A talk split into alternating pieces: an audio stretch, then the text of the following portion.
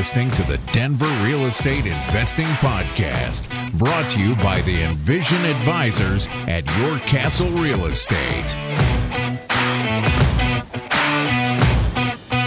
What's up, Denver? Chris Lopez here, and today we are talking about a house hack deal analysis. It's a great one to talk about. It's a three bedroom, three bathroom townhouse with a great layout in West Denver. And the agent, I'm a co today on the deal, is Stacy Rosansky. Stacy, how are you, and why'd you like this deal? Glad to be here, Chris. Um, I thought this deal was exciting and a little bit different because not everything went our way on this deal, but the numbers still ended up working out. So, ooh, so did not go our way. Yep. So this is always a great thing to talk about because it's reality. You, you know, we often plan for the best, hope for the best, but you have to take the punches as the market or the property or the seller or whatever gives it to you. So we'll jump about that. All right. So we are going to be jumping a spreadsheet here. As a reminder, it's on YouTube. It's in the show notes as well on the blog post. We'll do our best to describe it over uh, podcast here. But if you're newer to our podcast and deal analyses and investing, I would definitely recommend checking out the YouTube video to see us fill out uh, Joe Massey spreadsheet here for the property. All right, so Stacy, give us a little background on before we talk about the deals, this contract. Give us the client profile. Who mm-hmm. was the client? What was he or she looking for? All that good stuff. Yeah, um, this was a single individual. He had moved to Denver a couple years ago and was just um, actually renting a room himself. Um, so kind of saw from that perspective as a renter and was looking to ready to buy something. He had saved up some money for his down payment and was looking to kind of do the same strategy that um, his landlord was doing and buy a place and rent out the other rooms. So pretty typical, just I mean, younger individual looking to use house hacking and the nomad nomad methodology, go out there and start building a rental portfolio for with very little money out of pocket, right? Yep, exactly. All right. So other than that general stuff, any like specific criteria or certain rules or conditions that he wanted to shoot for? No, he was pretty flexible. Just was looking for a place, um, you know, where the numbers would make sense. And um, okay, numbers make a, sense. What's that mean? Bedrooms. Because you, you and I know we talk about this all the time. I want a place where numbers make sense. Mm-hmm. To you and me, that's very different than client one, two, three, four, five. Like everyone has different perspectives on that. Sure. Um, for for this client, the numbers made sense where he was um, paying a little bit uh, um, in rent while he was living there, and that he would cash flow when he moved out. And so we kind of looked at a couple of deals to see what where could we hit those numbers and then this property came about and it hit everything that he was looking for. Fantastic. All right, so we're going to jump into it uh, here. What what was the purchase price of this? So the purchase price ended up being 378 on this property. And okay, so just under $400,000 for his townhouse. Mm-hmm. Looking at it, putting offers in there, how competitive was it? How many other people were involved? Yeah. So at this price point, it was very competitive. So actually the list price on this property was 349. And we so we ended up having to go in and also um secure that we we we actually offered 381 on this property and we secured a $20,000 appraisal gap. Okay. So but it came in at 378 so where did the the, uh, the offer came in? Difference about 3000 bucks. What was the difference on there? Was that inspection items? Uh no actually it was um so we only uh, the appraisal when the appraisal came back we were only at 358 does that appraiser know what's going on around denver at the time? We didn't have uh, much work with and we had yeah. put in that $20000 so we stuck to it and the sellers came down that 3000 from our offer. Okay. And I mean, looking at that appraisal, this is probably, I'm assuming, one of the things you alluded to where it did not go you and your client's way. Mm-hmm. Um, I mean, so explain us a little bit more about the appraisal gap. So you say, hey, we're going to offer 381 on this property, mm-hmm. but you have a 20K appraisal gap. What does that mean exactly? Yeah. So um, the lender is only going to lend on the appraised value of the home. So um, if your appraisal comes in lower than what you've offered, the appraisal gap is there to say, I'm going to fill that gap between the appraisal price and the offer price. So in our case, we had $20,000 gap that we said we were willing to um, fill. And the, the buyer had the cash and he was, you know, like I said, he was willing to put that forward and take that mm-hmm. risk. Um, and in this case, unfortunately, he did have to use it. Okay. In the grand scheme of things, not a big deal. Mhm. And to clarify, I've had people ask me about this. They think if they put extra money down on the appraisal gap, that's money that just goes towards the lender and like random fees. And no, that's not the case. That goes towards your equity. You're basically just putting down a higher down payment. So rather than maybe 5%, he put down 8%. And I'm just making up numbers here. Right. But it's actually going towards your equity in the property. It's not just money out the door that you never see again. So that is a huge deal. Um, and the reason why we are comfortable putting appraisal gaps because it's still going towards equity in your property. Um, so we like from that perspective. Okay, so let's take a step back. You put the offer in, got under contract. We already kind of fast forwarded to the appraisal. Mhm. But as we give us the layout of the property and tell us about the inspection, just kind of give us the whole rundown of the property. Yeah. The property um, was really unique. Um, and this is why these numbers worked so well is it was it's a townhome that's sort of built into a hill. So the what you would call the basement is really at ground level and there's a front door and everything. And then when you go upstairs to the second level, the back door the back door is at the second level, which is kind of like the garage entrance. And then there's a third story with the or third level with um, bedrooms upstairs. So looking at the front of the house, are do you see two stories? Do you see three stories looking at the front? At the front, you see three stories. Oh, okay, so you actually see the basement from. Okay, so you enter through the basement, the first floor. Mhm. Then how do you get to the second floor? Is that on the other side of the So house? So there is a staircase, an interior staircase, but Okay. there's a door um, that blocks off the second and third level from the basement.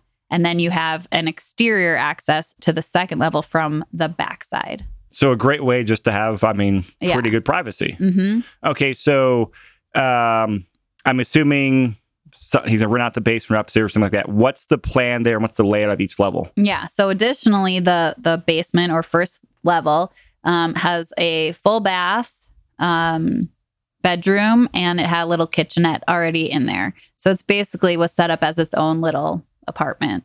Great. And so kitchenette, that means everything but a, a stove. Yep. Okay. Yeah. And then the um upstairs had has two two um bedrooms, each with their own full bathroom. So it's a great sit, setup for roommates. So everyone has their own private bath. Yep. Okay. And is there a half bath on the main floor or is it There is also, yeah. okay? So it's three bed and Three three and a and a half half bath. Actually, yeah. Oh, perfect layout. Mhm. And so the reason, uh, I mean, I got excited about that is because you know, for house hacking, I'm assuming you might be doing a room by room rental model. Is if rooms have a private bathroom, you get a rent bump on there, Right. uh, which is one of our um, clients, like a year or two ago, did he scraped Craigslist data, Austin Allen, and he ran analysis that a private bathroom got somewhere right around an extra hundred dollars a month in rent bump. Um, Okay. Yeah, there's a an old blogger on the website, very interesting, but he scraped like 100 properties and did analysis. So he was actually able to show that, hey, people are asking for money on this amount for a private bathroom. And Yeah. I mean, 100, 200, an extra $300 a month. It's a good chunk of money. Yeah, that's awesome data to have. I mean, we go off it anecdotally, but Yeah. that's great. Well, that's why I said in the past. There's actually data to back it up. Um, so we will dig it up and put in the show notes. And I think I need to share it with you, Stacey, because it's a really cool one. Yeah, definitely. Um, so, okay, we got the layout there. What is his strategy on this property? So yeah, so um, the plan would be to rent out the basement separately, and then rent out one of the rooms upstairs while he lives in the other. All right. And he'll stay there for a year or two, then move out and convert it to a rental. That's the plan. Yeah. All right. So before we plug this in the spreadsheet, anything on the inspection that we need to talk about or noteworthy? Nope. The Okay. inspection. There. I don't think we even had to submit a objection. It was very in good shape. All everything. right. So to kind of keep it simple, we won't go through all the, the details of like the acquisition cost and loan costs and some things like that. Just understand it was the $20,000 appraisal gap. Mhm. He was planning on bringing about 5% down. Yep. ended up bringing some more down just for the appraisal gap. So all in between the down payment, closing cost, and the extra appraisal cost, about thirty-two thousand all in, right? Uh, a little bit higher because I think we have to take out some of these seller credits and Oh yeah, because I'm on the wrong spread. Okay, yeah. Yeah. Let me actually fill this out.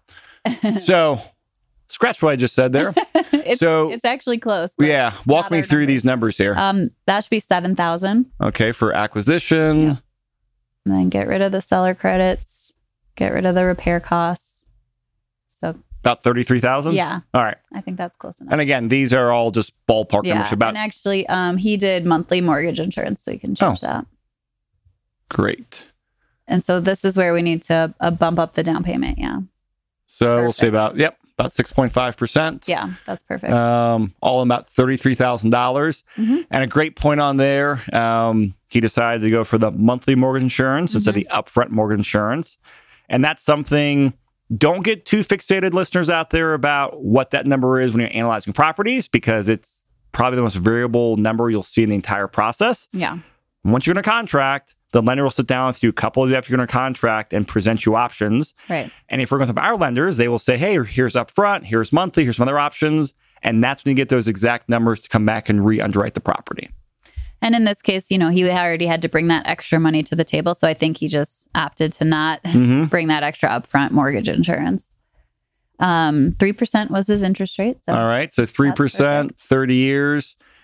And let's plug this in for once he moves out because Okay. when analyzing properties, I think that's the most important number to look at is people are buying a future rental property Mhm. and they live, live there for a year or two, but want to make sure it works in the long run. Yep. So what's the rental estimates for once they move out?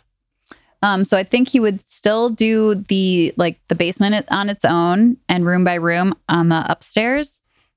Um, so I think it would be uh, eleven hundred for the basement, All right. and then about nine hundred for each bedroom.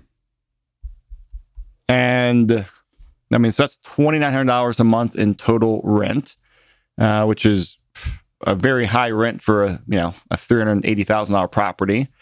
Vacancy, what are you running it at for room by room? 3%, 5%? Um, I have it at five percent. Okay. And we'll keep rent increase appreciation at 3% to be very conservative, even though both of those numbers are much higher than 3% right now in the market. And then property management. I'm assuming he'll self manage Yep. upon moving out. Yes.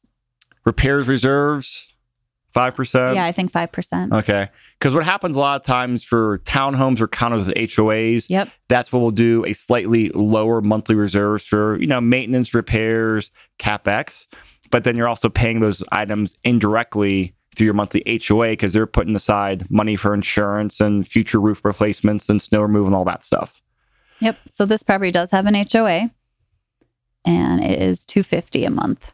So right. pretty reasonable. so $250 a month taxes Um, taxes on this property are fifteen thirty three, insurance um, five forty. 540. And then do you recall what the HOA covers for utilities? Um, I don't recall, to, but it was definitely water and sewer were included in that. So probably standard water, sewer, trash, typical stuff Yeah. there. Okay, so that will be HOA. Trash will be HOA. Electric and gas or Xcel, that's going to be tenant, or in this case, probably the landlord, and he's yeah, just bill back. okay. hmm Is he actually going to is he going to bill it back or include in the rent? Do you know? I don't know the Okay. specifics. Yeah. I would say, I mean, based on those numbers, you could probably include some utilities in there Sure. as well. So, what are you estimating for Xcel on a townhouse? Like 150 a month on the high side? Yeah, I think so. Uh, I mean, I think so. That's about $1,800 a year. And what a lot of our clients do, um, they can say, great, hey, roommate one, roommate two, roommate three, all utilities include your rent is $900 a month for the upstairs, $1,100 a month for downstairs. But in addition to that, it's an extra $50 a month to cover water, sewer, electric, and Wi Fi or whatever it is. Sure. So we'll come back and play with that. Is he going to landscaping? Is that HOA? Yeah, there's no landscaping. Okay. And then is he gonna, I guess, take care of do you know Wi-Fi or internet?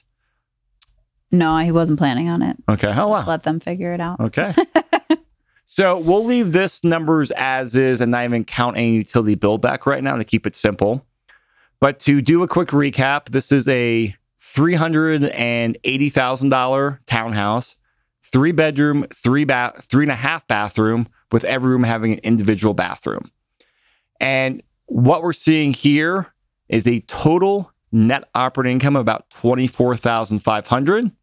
Subtract out the mortgage payments, subtract out the monthly mortgage insurance, and about five thousand dollars a year in cash flow. That's awesome. Pretty awesome. Yeah. Do you know what his actual mortgage insurance was? Um, I do. Yeah. 119, 120 a month. Okay. So Really the spreadsheet close, yeah. says like 127. So that is good enough math for us here. So you can see here, I mean, $5,000 a month. He had to be happy about that one. Yeah. And I'm assuming that's why I brought the extra 20 grand to the table Right. because numbers made sense, right? Mhm. Okay. So even with the higher down payment he had to bring, that's still giving him a 15% cash on cash return. And we're looking at about a 78% return on his initial investment in year one. Mhm. And take that with a grain of salt because depreciation is in there, some of the rental income is in there. But understand that since this client's putting so little down, like many of our house hacker clients are, they often get great returns. And in this case, he's also getting a great cash flow. So, two things I want to do before we uh, wrap up here, Stacy, because you say he's gonna be living in the which unit is he gonna be living in? Which bedroom? Um, just one of the bedrooms upstairs. Okay, so we'll subtract out nine hundred dollars a month. Yep. So I'll have about two thousand dollars a month in income while living there, and we have a negative negative forty six hundred dollars uh, in cash flow. What's that per month? Forty six hundred divided by twelve. It's about three hundred and eighty dollars a month for him to live there with utilities. I'm assuming right. too. I was gonna say under 500 a month. Yeah, That's it was.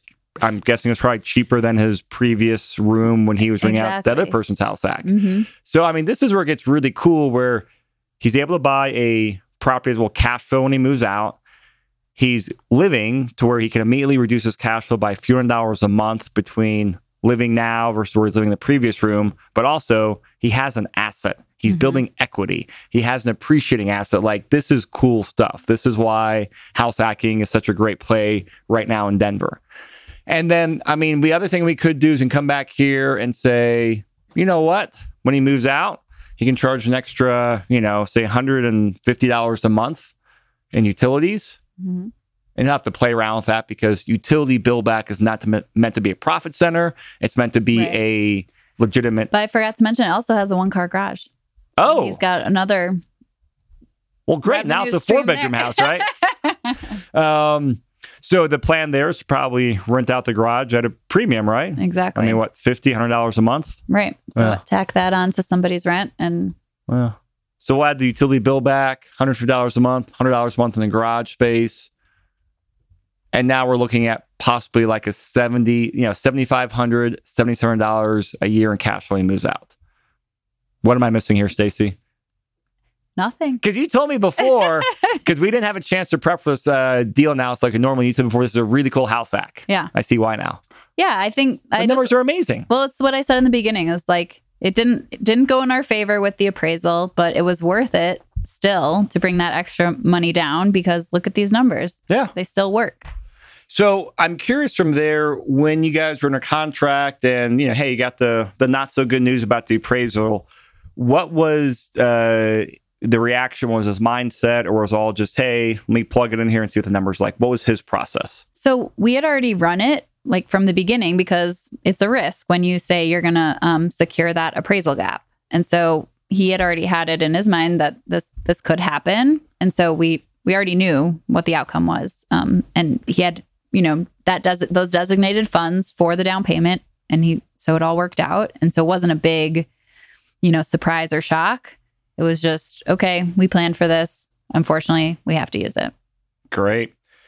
Any other thoughts before we close out this podcast, Stacy? Uh, no, I think this was a good one. I do too. And I mean, everyone out there listening and watching, this is just a great reminder that yes, the market is tough right now. It's a seller's market. There's lots of people bidding on the same properties. You're gonna, you know, you're gonna go over list. You're gonna have some appraisal gaps sometimes. And while it it sucks in the moment, it doesn't ruin it in the long run for you. So come back here and Stacy did the, the best thing with the client. Hey, you ran the numbers and we're up and did it before to know kind of like, hey, here's the the uh, scenario we'll look at. And so it's always great to run those numbers. Um, and this is just what we do here at the Envision Advisors. We we help clients find deals that make sense for them, and then we get it done in the current market conditions to make sure it helps you play that long term rental property. So Stacy, great job on here. And listeners, viewers out there, if you guys need help with anything, reach out to me, reach out to Stacy, we'll help you out. Go out there and achieve your goals. Have a great one. Bye.